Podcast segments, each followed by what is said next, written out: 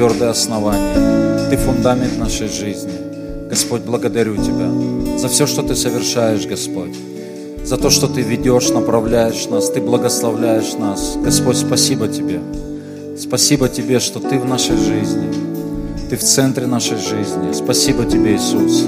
Я высвобождаю благословение для моих братьев, для моих сестер. Прошу Тебя, Дух Святой, прикоснись к нам. Благослови нас. Я прошу Тебя, направь нас.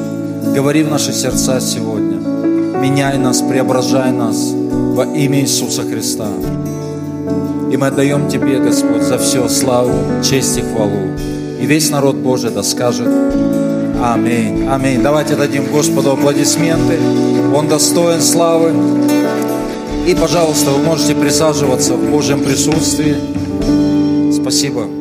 Прославление, слава Господу. И тема сегодняшней проповеди, э, запишите, пожалуйста, фундамент новой жизни. Фундамент новой жизни – мы сегодня пели песню «Все новое», э, и вот чувствую, в духе мы идем, да, Женя молодец, не знаю, кто ты получил эту песню петь, да, так что мы сегодня поговорим о новой жизни или о фундаменте э, новой жизни. И знаете, вот мы вообще благословенные люди с вами, что мы верим вот в такого Бога, в которого мы верим, да, мы верим в Бога, который дает нам всегда шанс – он Бог второго шанса, иногда пятого, десятого шанса. Но у Бога всегда есть шансы. Есть шансы на восстановление, что бы ни было в нашей жизни, что бы мы с вами не проходили, что бы мы не переживали, у Бога всегда есть шанс. И пока мы живем с вами на этой земле, есть выход из любой ситуации. Аминь. Есть прорыв, есть надежда.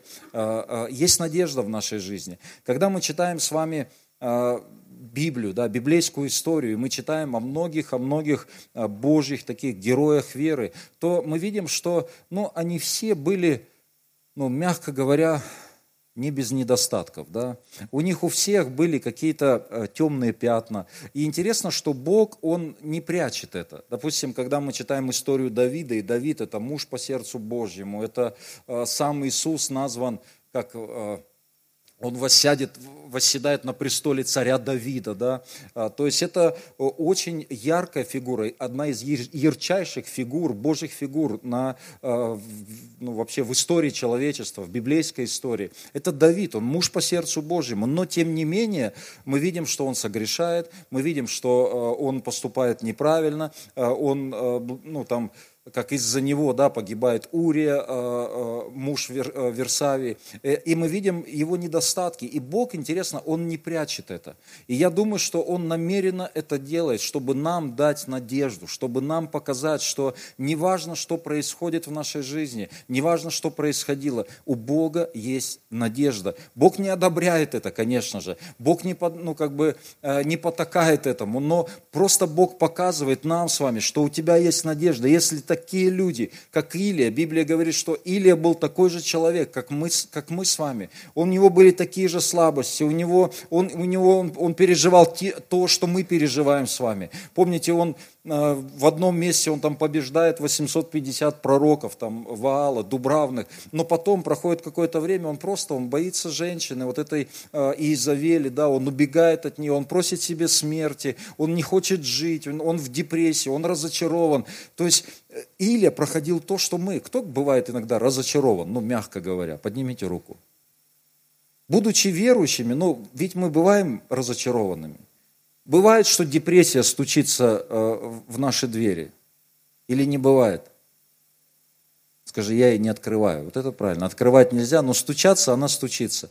Вот, порой. То есть мы видим, что эти люди, они переживали это, они проходили это, но тем не менее они названы великими Божьими людьми, они творили великие Божьи дела. И это для нас есть надежда. Если бы Бог это не показывал, если бы Бог все это прятал, то у нас, по сути, бы не оставалось бы надежды. Мы бы смотрели на себя в зеркало и понимали, что мы вообще ни на что не способны. Но когда мы читаем о таких людях, как Гедеон, который вообще смотрел смотрел на себя и видел себя таким маленьким-маленьким, ничего не значащим, ничего как не, не обещающим, да, но тем не менее мы видим, он становится великим Божьим полководцем, и это надежда для нас. Бог дарует вот эту надежду для каждого из нас. Скажите аминь.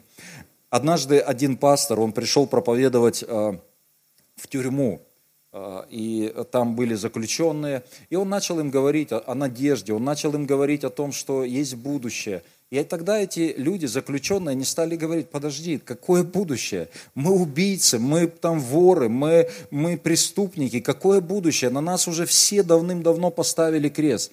И на этого пастора, знаете, что-то сошло, Дух Святой на него сошел, и он взял Библию, и он начал вырывать оттуда страницы. И он, и, и он стал, и он говорит, я сейчас буду вырывать э, книги, которые были написаны убийцами. И он вырвал первых пять книг пятикнижье Моисея вырвал, потому что Моисей, он был убийцей. Он вырвал пятикнижье Моисея, он вырвал псалтырь, потому что это Давид написал. Давид, он был убийцей. Потом он взял Новый Завет, открыл и вырвал оттуда большую часть страниц, потому что Павел написал большую часть Нового Завета.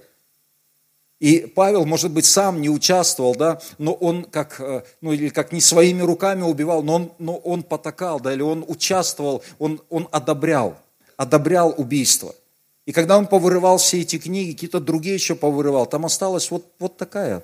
Библия очень тоненькая осталась. И он говорит, послушайте, у вас есть надежда. Если вот эти люди, большую часть ну вот, Божьей книги написали убийцы, бывшие там разбойники, то у вас есть надежда. И, и они увидели, что на самом деле у нас есть надежда. Тем более, братья и сестры, у нас есть надежда. У тебя и у меня есть надежда на лучшее, на лучшее будущее. И теперь, вот фундаментом, что же является фундаментом новой жизни? Если мы хотим с вами на самом деле войти вот в это новое, Бог творит все новое, Бог приготовил что-то потрясающее для каждого из нас, но фундаментом этого, этой новой жизни является покаяние.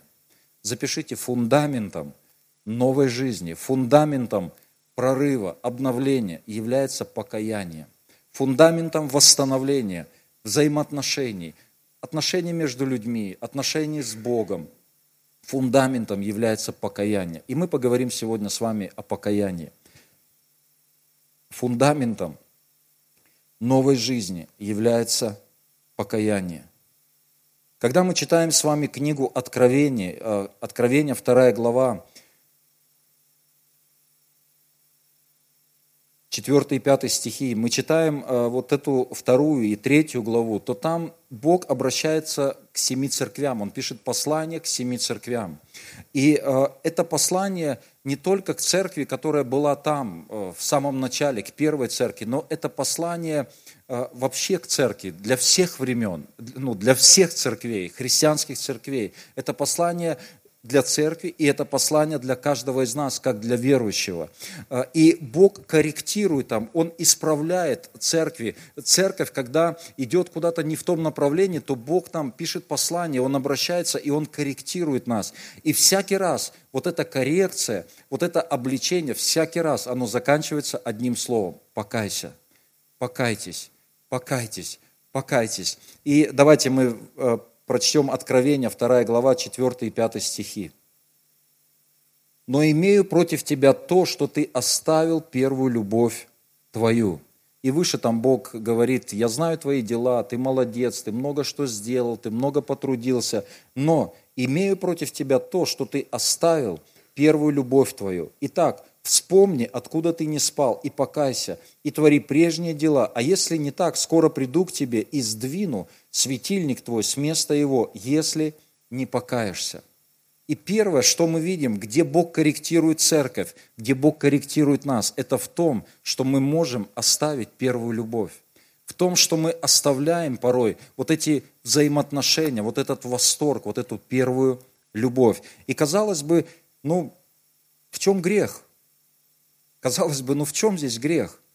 Я никого не убиваю, я не ворую, я ничего. Но это просто, я как будто бы что-то просто потерял, я как будто бы что-то не оценил.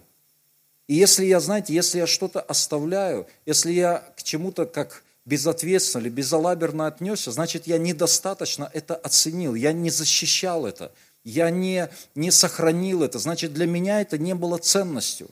А вообще иметь вот эту первую любовь, иметь взаимоотношения с Богом, это вообще-то самое главное, это первая заповедь. Скажите аминь.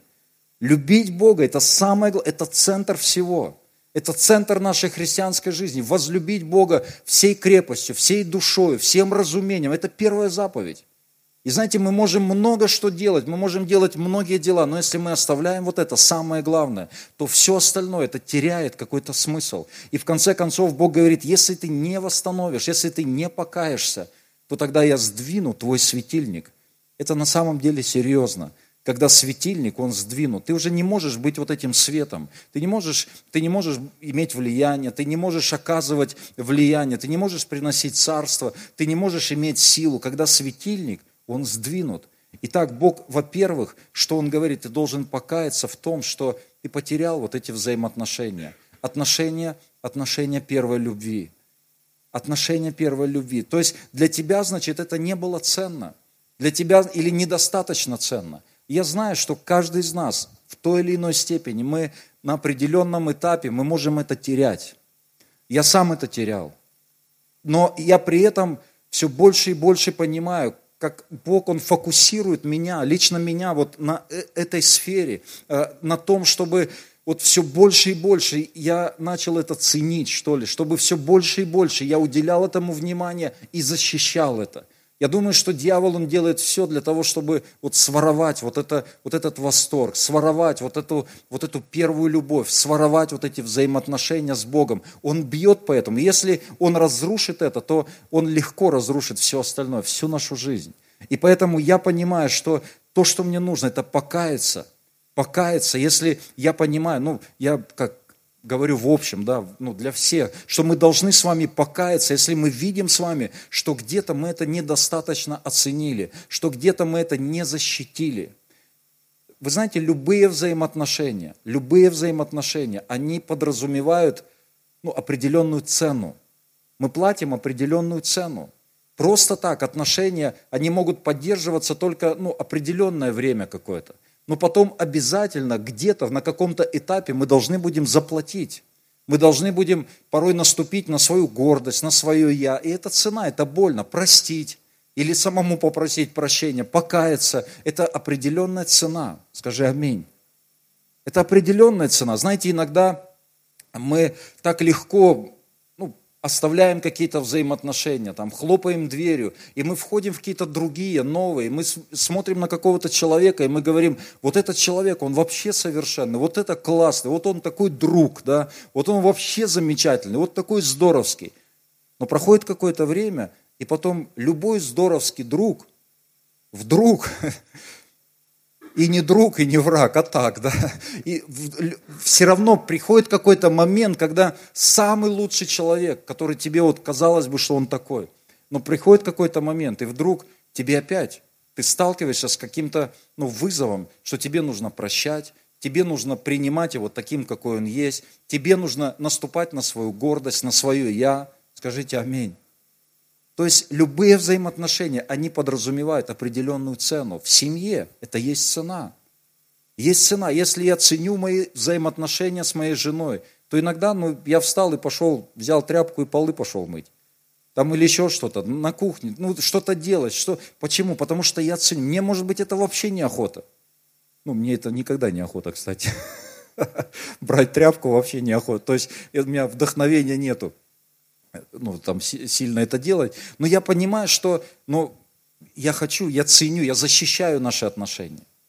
Я защищаю. Иногда, может быть, знаете, мне хочется что-то сказать, мне хочется как-то отреагировать, но я защищаю наши взаимоотношения. Я защищаю, она также защищает, потому что мы, мы храним, это ценно для нас. Знаете, если бы у вас друг э, был, ну, так, представим такую картину, ваш друг э, президент, ну, например, вот ваш друг президент. Да, и он как-то, знаете, ну, ну какое-то недоразумение произошло у вас с ним во взаимоотношениях, может быть, он вас чем-то обидел, то я вот как-то под, как предполагаю, что, наверное, ну, большинство из нас, мы наступим на, на свою гордость, мы, ну, как бы, чтобы защитить вот эти взаимоотношения. Ну, так или нет? Или нет? Вы скажете, да пошел ты, да, да я вообще, я нет, ну почему? Вот если это для нас ценно, то я буду это защищать. Аминь. Если для меня ценно взаимоотношения с Богом, то я буду это защищать. По крайней мере, я буду бежать к Богу и, сказать, и говорить, Господь, что-то не так вообще. Я чувствую, я что-то теряю. Я чувствую, это уходит. Я чувствую, ну, как этого нету. Пожалуйста, помоги мне. Пожалуйста, помоги. Апостол Петр э, в книге «Деяниях», он э, такую фразу говорит, он говорит, покайтесь и примите Духа Святого. Или и примите, да, можно так и так. Покайтесь и примите Духа Святого. И я понимаю, что когда у нас есть вот этот момент, элемент покаяния, признания, осознания, что Господь, я что-то теряю, я делаю что-то не так, я иду не в том направлении. Когда у меня есть это покаяние, то тогда Дух Святой, Он реагирует, Он сходит, Он вовлекается, и Он все восстанавливает в нашей жизни. Еще раз говорю, когда мы каемся, когда мы признаем, когда мы осознаем, тогда Дух Святой, Он, ну как, он вовлекается. Тогда Дух Святой, покайтесь и примите Духа Святого. И тогда Дух Святой приходит, и Он восстанавливает. Конечно, восстановление, оно не происходит очень быстро. Разрушить можно все очень быстро. Разрушить, ну, домики когда-нибудь строили, да, там какие-нибудь хлоп там и все, разрушил. А вот построить – это не за один день. И поэтому, когда Дух Святой, Он вовлекается, то нам ну, как, нужно сотрудничество с Духом Святым, чтобы теперь вместе с Ним, совместно с Ним теперь все восстановить. Итак, мы видим, что э, то, что касается первой любви, вот, это, вот этих взаимоотношений с Богом, мы не должны это потерять. Это послание к нам, каждому из нас. Скажи аминь. Это послание не какой-то церкви там, первой церкви, но это послание каждому из нас. Следующее, э, Откровение, 2 глава, 15-16 стих. Так и у тебя есть держащееся учение Николаитов, которые я ненавижу, говорит Господь. Покайся, а если не так, скоро приду к тебе и сражусь с ними мечом уст моих.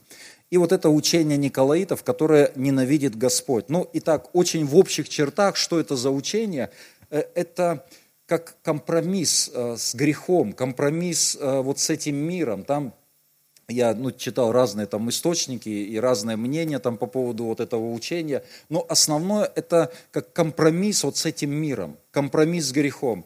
И э, бывало ли у вас когда-то такое, когда вы только пришли в церковь, и вы такие радикальные были, человек, знаете, радикальный, он там то не смотрю, это не слушаю, это не говорю, там все, он такой радикальный. Но потом с течением времени как будто вот эти вот границы, они стираются. И ты уже знаешь, ты сам себя ловишь, что ты сидишь, кого-то осуждаешь, ты сам себя ловишь, что ты вообще смотришь вообще не то, что надо смотреть. Может быть, год-два назад ты вообще, это для тебя это было табу, но сейчас ты уже это смотришь, сейчас ты уже это слушаешь, сейчас ты уже об этом говоришь. Что-то подобное у кого-то бывает? И то есть вот такие, как, ну, компромиссы. Это, не, это не за один день, что, знаете, в раз на тебя обрушилось, ты махнул. Это, знаете, как где-то потихонечку. Ты даешь слабину, и вроде бы ничего не происходит. Ты начал что-то делать, пошел не в том направлении. Немного, знаете, немного уклонился от курса. Ну, а дальше больше, дальше больше. Там э, ну, один, э, один автор пишет, что вот эти николаиты, они вообще пришли к тому, что вот э, если мы хотим, чтобы была благодать, то есть благодать является тогда, когда есть грех. И то есть, ну, и там пришли к выводу, ну, такое есть мнение про Николаитов, что они пришли к выводу, короче, чтобы было больше благодати, надо больше грешить. Реально. И, знаете, они впали в такое вообще в распутство. Ну, то есть это уже ересь из ереси, да, ну, как бы такой чистой воды, крайне выраженная ересь, что, чтобы было больше благодати, надо больше грешить. Это вот Николаиты. И дела Николаитов Господь ненавидит. Итак, он говорит, покайтесь, и я ну, как-то верю, что мы далеки от, от таких крайностей, но я понимаю, что вот где-то на компромиссы, так или иначе, каждый из нас, я, я думаю, что каждый из нас, мы где-то впадаем в какие-то компромиссы. И что Бог говорит? Бог говорит, покайся, вернись, вернись, вернись, вернись вот к этим, э, вот к этим границам, покайся, вернись. Следующее, э, следующее это Откровение, 3 глава, с 1 по 3 стих. «И ангелу Сардийской церкви напиши, так говорит имеющий семь духов Божьих, семь звезд, знаю твои дела, ты носишь имя, будто жив, но ты мертв. Бодрствуй и утверждай прочее близкое к смерти, ибо я не нахожу, чтобы дела твои были совершенны пред Богом моим. Вспомни, что ты принял и слышал, и храни, и покайся. Если же не будешь бодрствовать, то я найду на тебя, как тать, и ты не узнаешь, в который час найду на тебя. Итак, э, в чем здесь проблема вот этой сардийской церкви? В том, что они носили имя, будто живы, но на самом деле были мертвыми. Он говорит, ты носишь имя, будто жив, но на самом деле мертв. Это может быть близко как к лицемерию, что ли. Когда, когда мы снаружи, когда человек, он снаружи один, знаете, как дела? Да вообще все классно, все аллилуйя, все здорово. Ну, а внутри уже давно, знаете, внутри давно все умерло, внутри давно жизни нету, восторга нет, любви нет, только натянутые улыбки и всего лишь. И в этом тоже Бог говорит, ты должен покаяться. Скажите аминь. Покаяться. Откровение, а, да, здесь здесь пока мы закончим на, э, на откровениях. А, еще, да, откровение 3 глава с 15 стиха. Давайте еще здесь э, один момент посмотрим. «Знаю твои дела, ты не холоден, не горяч. О, если бы ты был холоден или горяч, но так как ты тепл, а не горячий, не холоден, то извергну тебя из уст моих. Ибо ты говоришь, я богат, разбогател и ни в чем не имею нужды. Они знают, что ты несчастен и жалок, и нищий, слеп, и наг. Советую тебе купить у меня золото, огнем очищенное, чтобы тебе обогатиться, и белую одежду, чтобы одеться, и чтобы не видна была срамота ноготы твоей. И глазною мазью помажь глаза твои, чтобы видеть. Кого я люблю, тех обличаю и наказываю. Итак, будь ревностен и покайся. И вот, вот еще один а, такой грех, а, еще а, одно такое, один момент, это как, как самообман такой, или а, когда а, вот ты не холоден и не горяч, когда человек, он, знаете, как равнодушие уже. И тебе кажется, что ты все, всего достиг, всего уже, ты все понял, все узнал, у тебя все есть. Но Бог говорит, ты не холоден и не горяч, но ты теплый. И знаете, вот когда есть вот это равнодушие внутри – когда кто-то что-то служит, что-то делает, там какие-то акции проходят, какие-то там евангелизации, э, там какие-то сослужения, там евангелизационные, рождественские праздники, детские, и, человек, и люди, кто-то задействован, что-то делает, горит, у него идей полно, а кто-то уже сидит, ну, такое, знаете, вот ни, ничего там не шевелится внутри. Те там, там призывают тебя какие-то школы, там какие-то конференции, а внутри уже, да был я уже, ну, типа, я не говорю, что именно так вот, ну, там человек говорит, но где-то внутри, знаете, вот, да был я уже, да ездил я уже, да участвовал я уже, да служил я уже, да молился я уже, да уже, уже и то, и, э, и то, и то. А, я а, Василий Витюк, мы сейчас были э, там на конференции в Барнауле вместе, ну и, и я помню его фразу. Э, к нему подошла одна женщина и говорит, пастор Василий, у меня там то-то, то-то, то-то, то-то, у меня такая-то, такая-то проблема, у меня там то-то, то-то, только не надо говорить, давайте помолимся. И он говорит, ну подождите, подождите, а лучшего, я вам ничего лучшего предложить не могу, кроме молитвы. И знаете, иногда человек, он уже все, он уже и в молитву не верит, ни во что не верит, такое внутри какое-то какое равнодушие. Но на самом деле Библия говорит, что мы должны в этом покаяться просто. И на самом деле это неправильное состояние. И Бог говорит, что мы должны в этом покаяться. Хорошо, теперь э, давайте мы откроем Еремия, 6 глава, 16 стих. Книга пророка Еремии, 6 глава, 16 стих.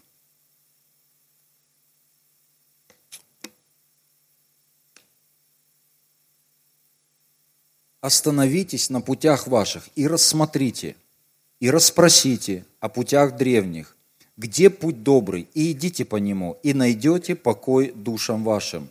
Но они сказали, не пойдем, не пойдем. И в конце концов такая трагедия пришла, и там э, постигла израильский народ, и вавилонское пленение, как следствие вот этого, ну как нераскаянного сердца – и Бог говорит, остановитесь на путях ваших и рассмотрите, и расспросите о путях древних, где путь добрый, и идите по нему.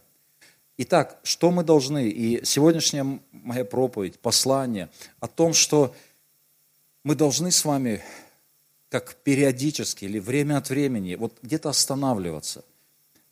Лучше, чтобы это было каждый день. Когда мы останавливаемся, и мы как приходим к Богу и говорим, Господь, просто отсканируй мое сердце. Все ли вообще нормально в моем сердце? Все ли правильно в моем сердце? Знаете, когда мы говорим о покаянии, то покаяние – это не просто однократное действие. Конечно, мы пришли к Богу, мы покаялись, наши имена записаны в книге жизни, да, но покаяние это должно стать образом нашей жизни. Ведь мы далеко с вами несовершенны, далеко несовершенны. И нам есть в чем каяться перед Богом. Скажите аминь. Нам есть в чем каяться. А, и Бог говорит, остановитесь на путях ваших и рассмотрите, и расспросите о путях древних, где путь добрый, и идите по этому пути. То есть, когда мы приходим к Богу, мы говорим, Господь, пожалуйста, говори в мое сердце, пожалуйста, вот скажи, что не так, покажи. Знаете, я вот увидел, что Дух Святой, вообще Библия говорит, что Дух Святой пришел обличить этот мир во грехе. И Дух Святой, Он всегда сигнализирует нам, когда мы делаем что-то не так. То есть я могу как-то э, ну, там, поступить, и я вот в этот момент я вот чувствую, что я прав. Но, допустим, вечером, когда я молюсь, и я часто чувствую вот тревогу по, по поводу вот, вот этой ситуации, вот этого разговора. Э, бывает у вас такое? То есть Духу Святому не безразлично. Конечно, уже когда, там, как Библия говорит, если уже совесть, она сожжена, да, и когда мы уже там давно уже на это наступили, не обращаем внимания, то, то Дух Святой, наверное, не может пробиться. Но если мы достаточно открыты и мы стремимся угождать Богу, то Дух Святой, Он будет ну, сигнализировать нам, какой-то будет мир будем терять, какая-то тревога будет приходить. И часто я спрашиваю, я говорю, Господь, что не так? И Он мне показывает, что не так что я там, у меня был неправильный мотив, я неправильные слова сказал, неправильно отреагировал, неправильно что-то сделал. И тогда что? Когда я каюсь перед Богом, я прошу прощения, то тогда Дух Святой приходит, Он вовлекается, Он исцеляет, Он исцеляет вот ту ситуацию, ну или как, Он покрывает ту ситуацию, и, и тогда э, как, какая-то, ну как, я вхожу в Божье будущее, ну скажем так. Если этого нет, то тогда, вот, допустим, трещина какая-то произошла вчера с каким-то человеком, да, я неправильно поступил, я, может быть, даже я сразу и не заметил этого, то тогда эта трещина, она будет все больше и больше. Но когда Дух Святой приходит, когда я даю Ему место, то тогда Он приходит, а у Него же нет ни времени, ни расстояния, то я верю в то, что Дух Святой, Он даже в прошлое приходит, и Он что-то там исцеляет, Он что-то восстанавливает, Он, ну, как бы, зализывает раны, да, ну, если так можно сказать, да, то есть он восстанавливает все. И тогда у меня есть будущность и надежда. Скажите аминь. То есть, когда я прихожу к Богу, и я приношу Ему э, свое сердце. Псалом 31, 5 стих. «Я открыл тебе грех мой и не скрыл беззакония моего. Я сказал, исповедую Господу преступления мои, и ты снял с меня вину греха моего». То есть Давид говорит, я открыл тебе грех мой и не скрыл беззакония моего. Я сказал, исповедую Господу преступления мои, и ты снял с меня вину греха моего. Знаете, что Бог, вот Он снимает вину. Не всегда это сразу происходит. Вы заметили, что иногда вы просите прощения у Бога, каетесь перед Богом, и не всегда сразу вот это чувство, вот эта тяжесть уходит. Бывает такое? Вот. Это хорошо. Потому что печаль по Богу, да, она ведет к покаянию. Иногда Бог дает вот эту печаль внутреннюю, ну, как бы как осознание на глубоком уровне, что вообще происходит. И потом в какой-то момент Бог снимает это. Да, Бог прощает сразу. Я верю в то, что Бог прощает сразу. Но иногда Он не сразу это снимает, вот эту вот, ну, как вот эту тяжесть какую-то. И иногда какое-то время мы носим вот эту тяжесть. Но Бог простил меня, я прощен, да. Но как, как на, на глубоком уровне, на каком-то духовном уровне Бог производит какую-то работу, какую-то операцию внутри нас. Также 138 Псалом, 23-24 стихи.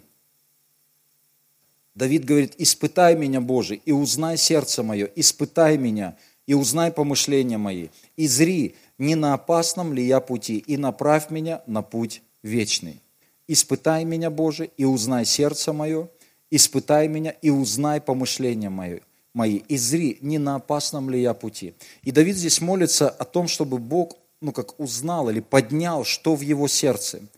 И чтобы он узнал или опять же поднял помышления. А, Вы знаете, что иногда мы можем не отдавать себе отчета в том, что, ну, в том, что мы делаем или в том, почему мы что-то делаем. И это может быть какие-то глубокие, глубинные корни в нашем, ну, в- нашем сердце, в нашем мышлении. И, э, э, как, и наши реакции, наши поступки, это могут быть всего лишь следствием того, что внутри нас. И вот необходимо, чтобы Бог, чтобы, когда мы приходим к Богу, необходимо, чтобы Бог это вытащил наружу. Вот эти корни. Давайте мы э, посмотрим об этом одно местописание интересно. Это Деяние, 8 глава, 22 и 23 стих. Деяние, 8 глава, 22 и 23 стих. Итак, и там э, Петр говорит Симону во- волхву. Э, Итак, и там этот Симон, он хотел, увидел, как апостолы молятся, и на людей сходит Дух Святой, и он решил купить за деньги вот этот дар. И тогда Петр его обличает и говорит ему, «Итак, покайся в всем грехе твоем и молись Богу. Может быть, отпустятся тебе помысел сердца твоего, ибо вижу тебя исполненного всякой э, горькой желчи и в узах неправды». Еще раз, итак, покайся в грехе твоем и молись Богу. Может быть, отпустится тебе помысел сердца твоего, ибо вижу тебя, исполненного горькой желчи и в узах неправды. И знаете, вот, вот этот Симон, Петр ему говорит, покайся. И что Симон мог сказать? Симон мог сказать, Господи, прости меня, что я хотел этот дар Божий купить за деньги. Ну и поставить точку. Ну согласитесь, это выглядело бы как-то поверхностно. Потому что там ну, что-то другое, что-то что глубже. Иногда человек говорит, прости меня, что я тебе вот это сказал. Да? Господи, прости меня, что я так поступил. Но Петр ему говорит, Симон, покайся, иди к Богу и молись. Иди к Богу и молись. И другими словами, и пусть Бог откроет тебе причину. Пусть Бог откроет тебе помысел сердца твоего. И я вижу тебя исполненного горькой желчи и в узах неправды. То есть там что-то горькое внутри, какие-то корни внутри. И знаете, порой наши поступки, они обусловлены вот какими-то глубокими, внутренними, неправильными, горькими корнями. Иногда мы можем быть наполнены желчью. Я, знаете, как-то, ну, какое-то время назад ну, поймал себя, что вот я там, ну, говорил об одном человеке. Ну, просто вот как осуждающе говорил. И, ну, и, естественно, потерял мир, в сердце. И Дух Святой, знаете, что мне стал открывать? И он говорит, что вот получается, что ты за счет недостатков других людей поднимаешь свою самооценку. Ну, то есть, когда, допустим, я говорю о ком-то плохо, ну или ты говоришь о ком-то плохо, мы говорим о ком-то плохо, то это может быть, как мы поднимаем свою самооценку за счет недостатков других людей. То есть я же лучше. Ну, получается, на фоне кого-то. И тогда что? Тогда мне нужно всякий раз вот как поднимать свою самооценку через что? Когда я ну, вот, наблюдаю, и я вижу недостатки и косяки других людей. И тогда часто я просто поднимаю вот свое достоинство. То есть, оказывается, корнем-то было вот как ну, низкая самооценка, как какая-то отверженность внутренняя что мне нужно, знаете, постоянно за счет кого-то поднять свою самооценку, найти виноватого, найти человека с недостатками и как бы, ну и подняться на фоне этих людей, подняться самому, то есть поднять свое достоинство. Понимаете, о чем речь? И, я, и тогда я в чем покаялся? Не в том, что я осуждал людей, конечно, я в этом тоже покаялся, но я покаялся в чем-то другом, что я не принял вот это Божье достоинство, что я ну вот, принял вот эту ложь, что я где-то глубоко внутри, что вот есть какая-то отверженность, есть как, вот, этот, вот этот горький какой-то корень. И из-за этого, из-за этого тогда я э, ну, говорю какие-то нехорошие вещи на каких-то людей. И тогда что? Когда я каюсь в этом, то Бог берет и вырывает вот эти глубокие корни. Глубокие корни. Также с мотивами. Знаете, мы можем, э, приходя к Богу, у нас могут быть вообще неправильные мотивы. Мы можем делать правильные вещи, но с неправильными мотивами, и это всегда будет мимо, в конце концов. Я могу говорить правильные слова, э, делать правильные дела, правильные поступки, но, скажите, но, если у меня неправильный мотив – неправильный мотив, то это уже не... То есть, когда основание, когда корень неправильный, то и ветки неправильные. Но когда корень свят, то и ветви святы, Библия говорит. И поэтому здесь нам также нужно разбираться. Знаете, мы можем что-то делать из зависти. Мы можем же что-то делать из зависти.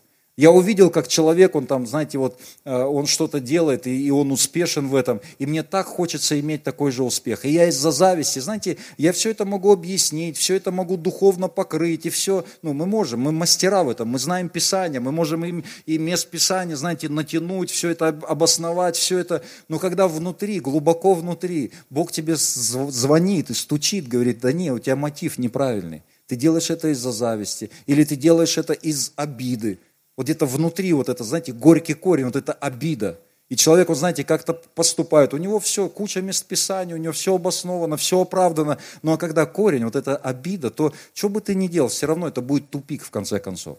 Скажи аминь. Аминь. Поэтому то, что нам нужно, это приходить к Богу и как сканировать себя. Господь, я не говорю о том, что, знаете, что нам нужно копаться, нам нужно колупаться, но это как естественный процесс. Мы должны привыкнуть, вот прийти к, э, вот, э, к такой жизни, покаяние. Это как естественный процесс, ну, быть внимательными. Когда ты чувствуешь, что Дух Святой вот что-то сигнализирует, что-то не так, где-то где не так ты что-то сказал, не так сделал, не так себя ведешь, то тогда приходишь к Богу и говоришь, Господь, пожалуйста, Господь, пожалуйста, прости меня. А, два человека было, которые согрешили практически одним и тем же грехом. Это Иуда и Петр. Иуда и Петр. И Петр, он отрекся от Иисуса. Петр отрекается от Иисуса три раза. И это очень серьезно. Помните, сам Иисус сказал, кто отречется от меня перед людьми, от того я отрекусь перед Отцом. То есть это, это серьезный грех. Серьезный грех. Но при этом, при этом Иисус, зная, что так произойдет, Иисус молится о Петре, а об Иуде Иисус не молится. Вот интересно. Помните, Иисус говорит, сатана просил сеять вас, как пшеницу, но я молился о тебе, чтобы не оскудела вера твоя. Почему он не молится об Иуде? Почему он молится о Петре, чтобы не оскудела вера его?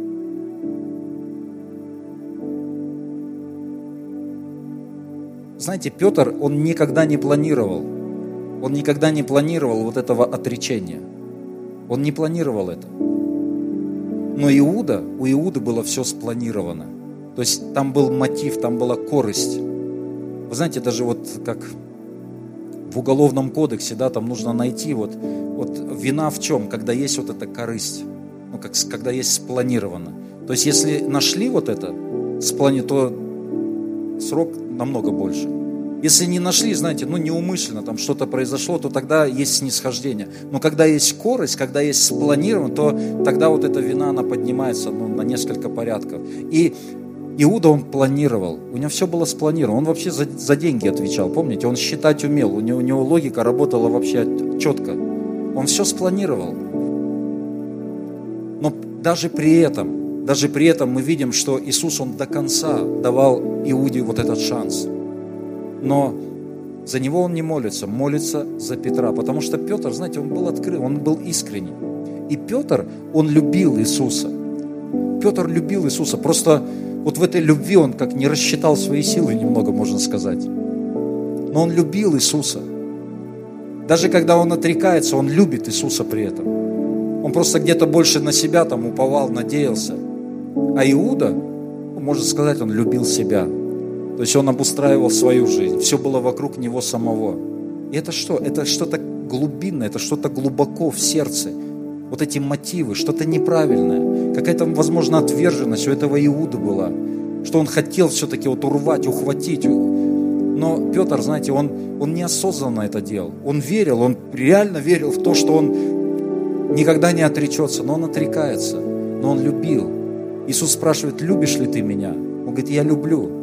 Знаете, он не то, чтобы его полюбил, вот когда он предал его, вот он в этот момент его полюбил, да он всегда его любил. Невозможно полюбить, вот знаете, вот так вот. Человека, с которым ты три с половиной года ходишь, и потом ты отрекаешься от него, и как, как начал любить. Да Петр любил его. У него глубоко, глубоко в его сердце была вот эта любовь. И знаете, то, что нам нужно, то, что нам нужно, это не прятать, братья и сестры, ни в коем случае не прятать вот то, что есть внутри нас. Вот эти негативные, вот эти корни. И иногда нам нужно это открывать перед человеком. Мы открываем это перед Богом, конечно же, в первую очередь. Но иногда нам нужно открыть это перед человеком. Иногда нам нужно, ну, как стать уязвимыми. Это, это благословение. Когда мы не просто, знаете, мы такие, как универсальные солдаты, вообще там непогрешимые, у нас все там, все аллилуйя, все хорошо всегда. Но когда мы открыты, для этого есть церковь. Для этого есть домашние группы. Мы как мы семья. И мы должны быть открыты. Конечно, я не призываю вас открываться перед всеми подряд. Ни в коем случае не надо. Но есть Божьи люди, перед которыми мы можем прийти и открыть свое сердце. Слава Богу за вот это служение, освобождение, которое у нас есть, вот эти личные, ну как СОЗы, или там уже больше, чем просто СОЗа у нас это. И слава Богу, что есть такое служение, где мы можем прийти и открыть. Я сам проходил это с Ниной Сергеевной, я пришел, и я некоторые вещи говорил, о которых никто никогда не слышал и не услышит, и не узнает. Но это такое благословение. Сегодня Любовь Ивановна, она вышла, она говорит, что Бог это вытаскивает. И это на самом деле сильно. Это как тоже знамение, что это как слово от Господа. Бог вытаскивает это. Он не хочет это, он не, он не хочет, чтобы мы это скрывали. Скрывающий свои беззакония, Библия говорит, не будет иметь успеха. Знаете, есть учение об исповедании. И это хорошее учение. Мы исповедуем, мы говорим правильные вещи, мы говорим позитивные вещи. И это правильно, это хорошо. Но когда я говорю позитивные вещи, когда я говорю, у меня все хорошо, я счастливый человек, я счастливый, я счастливый, а внутри меня мне жить не хочется, а внутри меня, у меня никакого счастья вообще нету, то знаете, это как какая-то нестыковка. Я уже исповедую, исповедую, уже 10 лет исповедую, а мне все хуже и хуже. Пью, пью воду, а мне все хуже и хуже. Ну ладно, это как в одном анекдоте, не буду его рассказывать исповедую, и это правильно исповедовать, но в исповедании есть сила тогда, когда это как есть, когда это резонирует внутри нас, когда есть вот это согласие, когда я открываю вот это, когда я открываю, вот вырываю этот корень, я прихожу к кому-то, я говорю, слушай, там пастор, да, или слушай, брат, сестра, меня, я не могу, меня достало, я, у меня просто какая-то депресняк уже, я не могу из этого выйти. Молитесь за меня, помогите, Господи, прости меня. Братья, сестры, молитесь за меня, поднимите, поднимите меня. И тогда, когда я как открываю, как зажигаю свет внутри себя, и при этом я говорю, я все-таки счастливый человек, я верую, говорю, я счастливый, тогда, знаете, есть вот этот, как это, согласие, да, тогда приходит соединение, и тогда это высвобождается тогда это высвобождается. Когда я не прячу это. Знаете, если человек грешит, но при этом он провозглашает, я святой, я святой, я святой, но ничего не делает с грехом, это не, не произойдет, знаете, вот как автоматически, раз и в один момент ты стал, ты стал святым через покаяние. Когда, когда я каюсь, тогда вот этот свет Божий приходит в мою жизнь, тогда сила Божья, благодать Божья приходит в мою жизнь. И тогда мое исповедание, оно ну, как бы сочетается да, с тем, что есть внутри меня. И это, это тогда происходит, это становится реальным. Поэтому мы не должны это прятать, братья и сестры. Если что-то есть, не прячь это, ты не победишь это. Ты не победишь это. Без покаяния ты это не, ты не справишься. Скажи аминь. Ты не справишься с этим. Луки 15 глава. Луки 15 глава, 1 и 2 стих. И это место, в общем-то, откуда я и стал размышлять над этим, и откуда я вот пришла эта проповедь. Казалось бы, такое простое место. Луки 15, 1, 2 стих. «Приближались к нему все мытари и грешники слушать его. Фарисеи же и книжники роптали, говоря, он принимает грешников и ест с ними».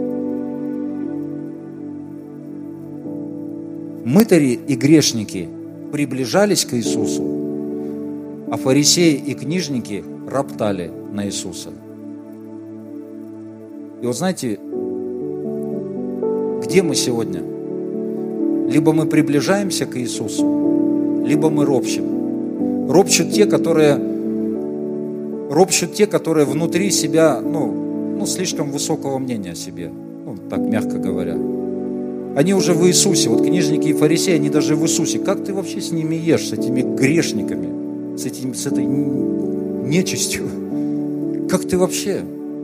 У них уже Бог виноватый. А мытари и грешники, они приближаются к Иисусу. Я не говорю о том, что мы должны себя, знаете, ощущать грешниками, мытарями. Нет, мы святые. Мы святые по благодати Божией. Но мы святые, которые согрешаем. Скажите аминь. И это не дает нам права, кстати, согрешать и жить такой жизнью. Не дает. Но тем не менее, слава Богу за Божью благодать. И когда мы ошибаемся, то тогда что? Мытари и грешники, они ощущали вот эту нужду в Боге. Я нуждаюсь в Боге, поэтому они приближались к Богу. Поэтому и Бог открывал вот эти объятия к ним. Это как блудный сын. Бог, Бог ждет нас, Бог ожидает нас. И тогда, тогда это есть фундамент для прорывов. Знаете, мы часто мы провозглашаем какие-то прорывы, это правильно. Когда мы от Духа Святого мы провозглашаем какие-то прорывы, это все здорово, все замечательно, это работает, это действует. Но все-таки прежде всего, когда есть внутри вот этот фундамент, когда есть покаяние, когда я прихожу к Богу, приношу свое сердце, приношу свою жизнь, когда я открыт, я уязвим, я не боюсь я не боюсь показаться слабым. Я не боюсь допустить какую-то ошибку. Потому что я знаю, что когда я перед Богом открыт, то Бог покроет все это. Бог поднимет, Его благодати достаточно. Скажи аминь. И Бог обновит меня, и Бог даст новую жизнь, и Бог творит все новое. Бог творит все новое. Когда мы приходим к Нему, мы приносим свою жизнь, мы открыты перед Ним, то Бог покрывает это своей благодатью, и Он дарует нам новую жизнь, Он дарует нам прорыв, Он дарует нам благословение и так далее, и так далее. Аминь. Итак, покаяние – это фундамент нашей жизни или фундамент новой жизни. Фундамент новой жизни – это покаяние. И я думаю, что каждому из нас есть в чем каяться перед Господом. Есть в чем каяться. И я, если вы чувствуете, что сейчас вам нужно будет Богу что-то сказать, то, конечно, вы можете сделать это сейчас, когда мы будем молиться. Но также больше я хотел бы, чтобы это было наше, ну, чтобы это стало стилем нашей жизни. Приходить к Богу, приносить Ему свое сердце, разбираться, разбираться просто ну, еще раз говорю, не копаться, не надо там самоедством заниматься. Но если я чувствую, что Дух Святой что-то побуждает, есть какой-то звонок, то не игнорируй это, не игнорируй, реагируй на это во имя Иисуса. И ты увидишь и прорыв в своей жизни, в разных сферах, взаимоотношения восстановятся, с Богом взаимоотношения восстановятся, с людьми взаимоотношения восстановятся. Покаяние – это фундамент восстановления, и это фундамент для новой жизни. Хорошо, аминь. Давайте поднимемся и помолимся.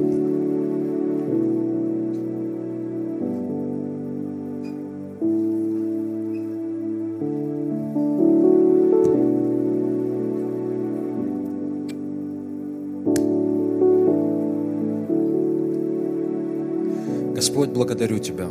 Положите свою руку на сердце, помолимся. Господь, благодарю Тебя за Твою благодать. Спасибо Тебе. Спасибо Тебе. Ты творишь все новое. Милость Твоя, Господь, обновляется всякий день. Спасибо Тебе за обновление. Спасибо Тебе, Господь. Обновляется юность наша – обновляется взаимоотношения с Тобой, взаимоотношения с людьми, с братьями, сестрами. Спасибо Тебе за обновление. Обновляется наш внутренний человек, когда мы оставляем все нечистое, когда мы живем жизнью покаяния. И, Господь, мы осознаем, где мы делаем не так. И просим Тебя, прости, Господь, во имя Иисуса. Прости.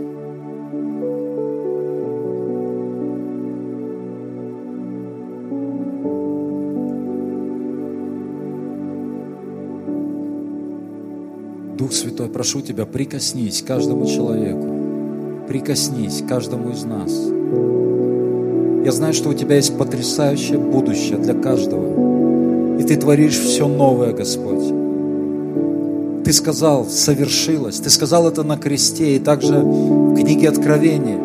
В самом конце своей книги ты сказал, совершилось. Сей я творю все новое. И я знаю, что мы входим в это. Мы входим в это новое через покаяние, через осознание, через признание. Господь, мы хотим войти в это новое во имя Иисуса Христа. Дух Святой, прошу Тебя, прикоснись, прикоснись, наполни нас. Нет никакого осуждения.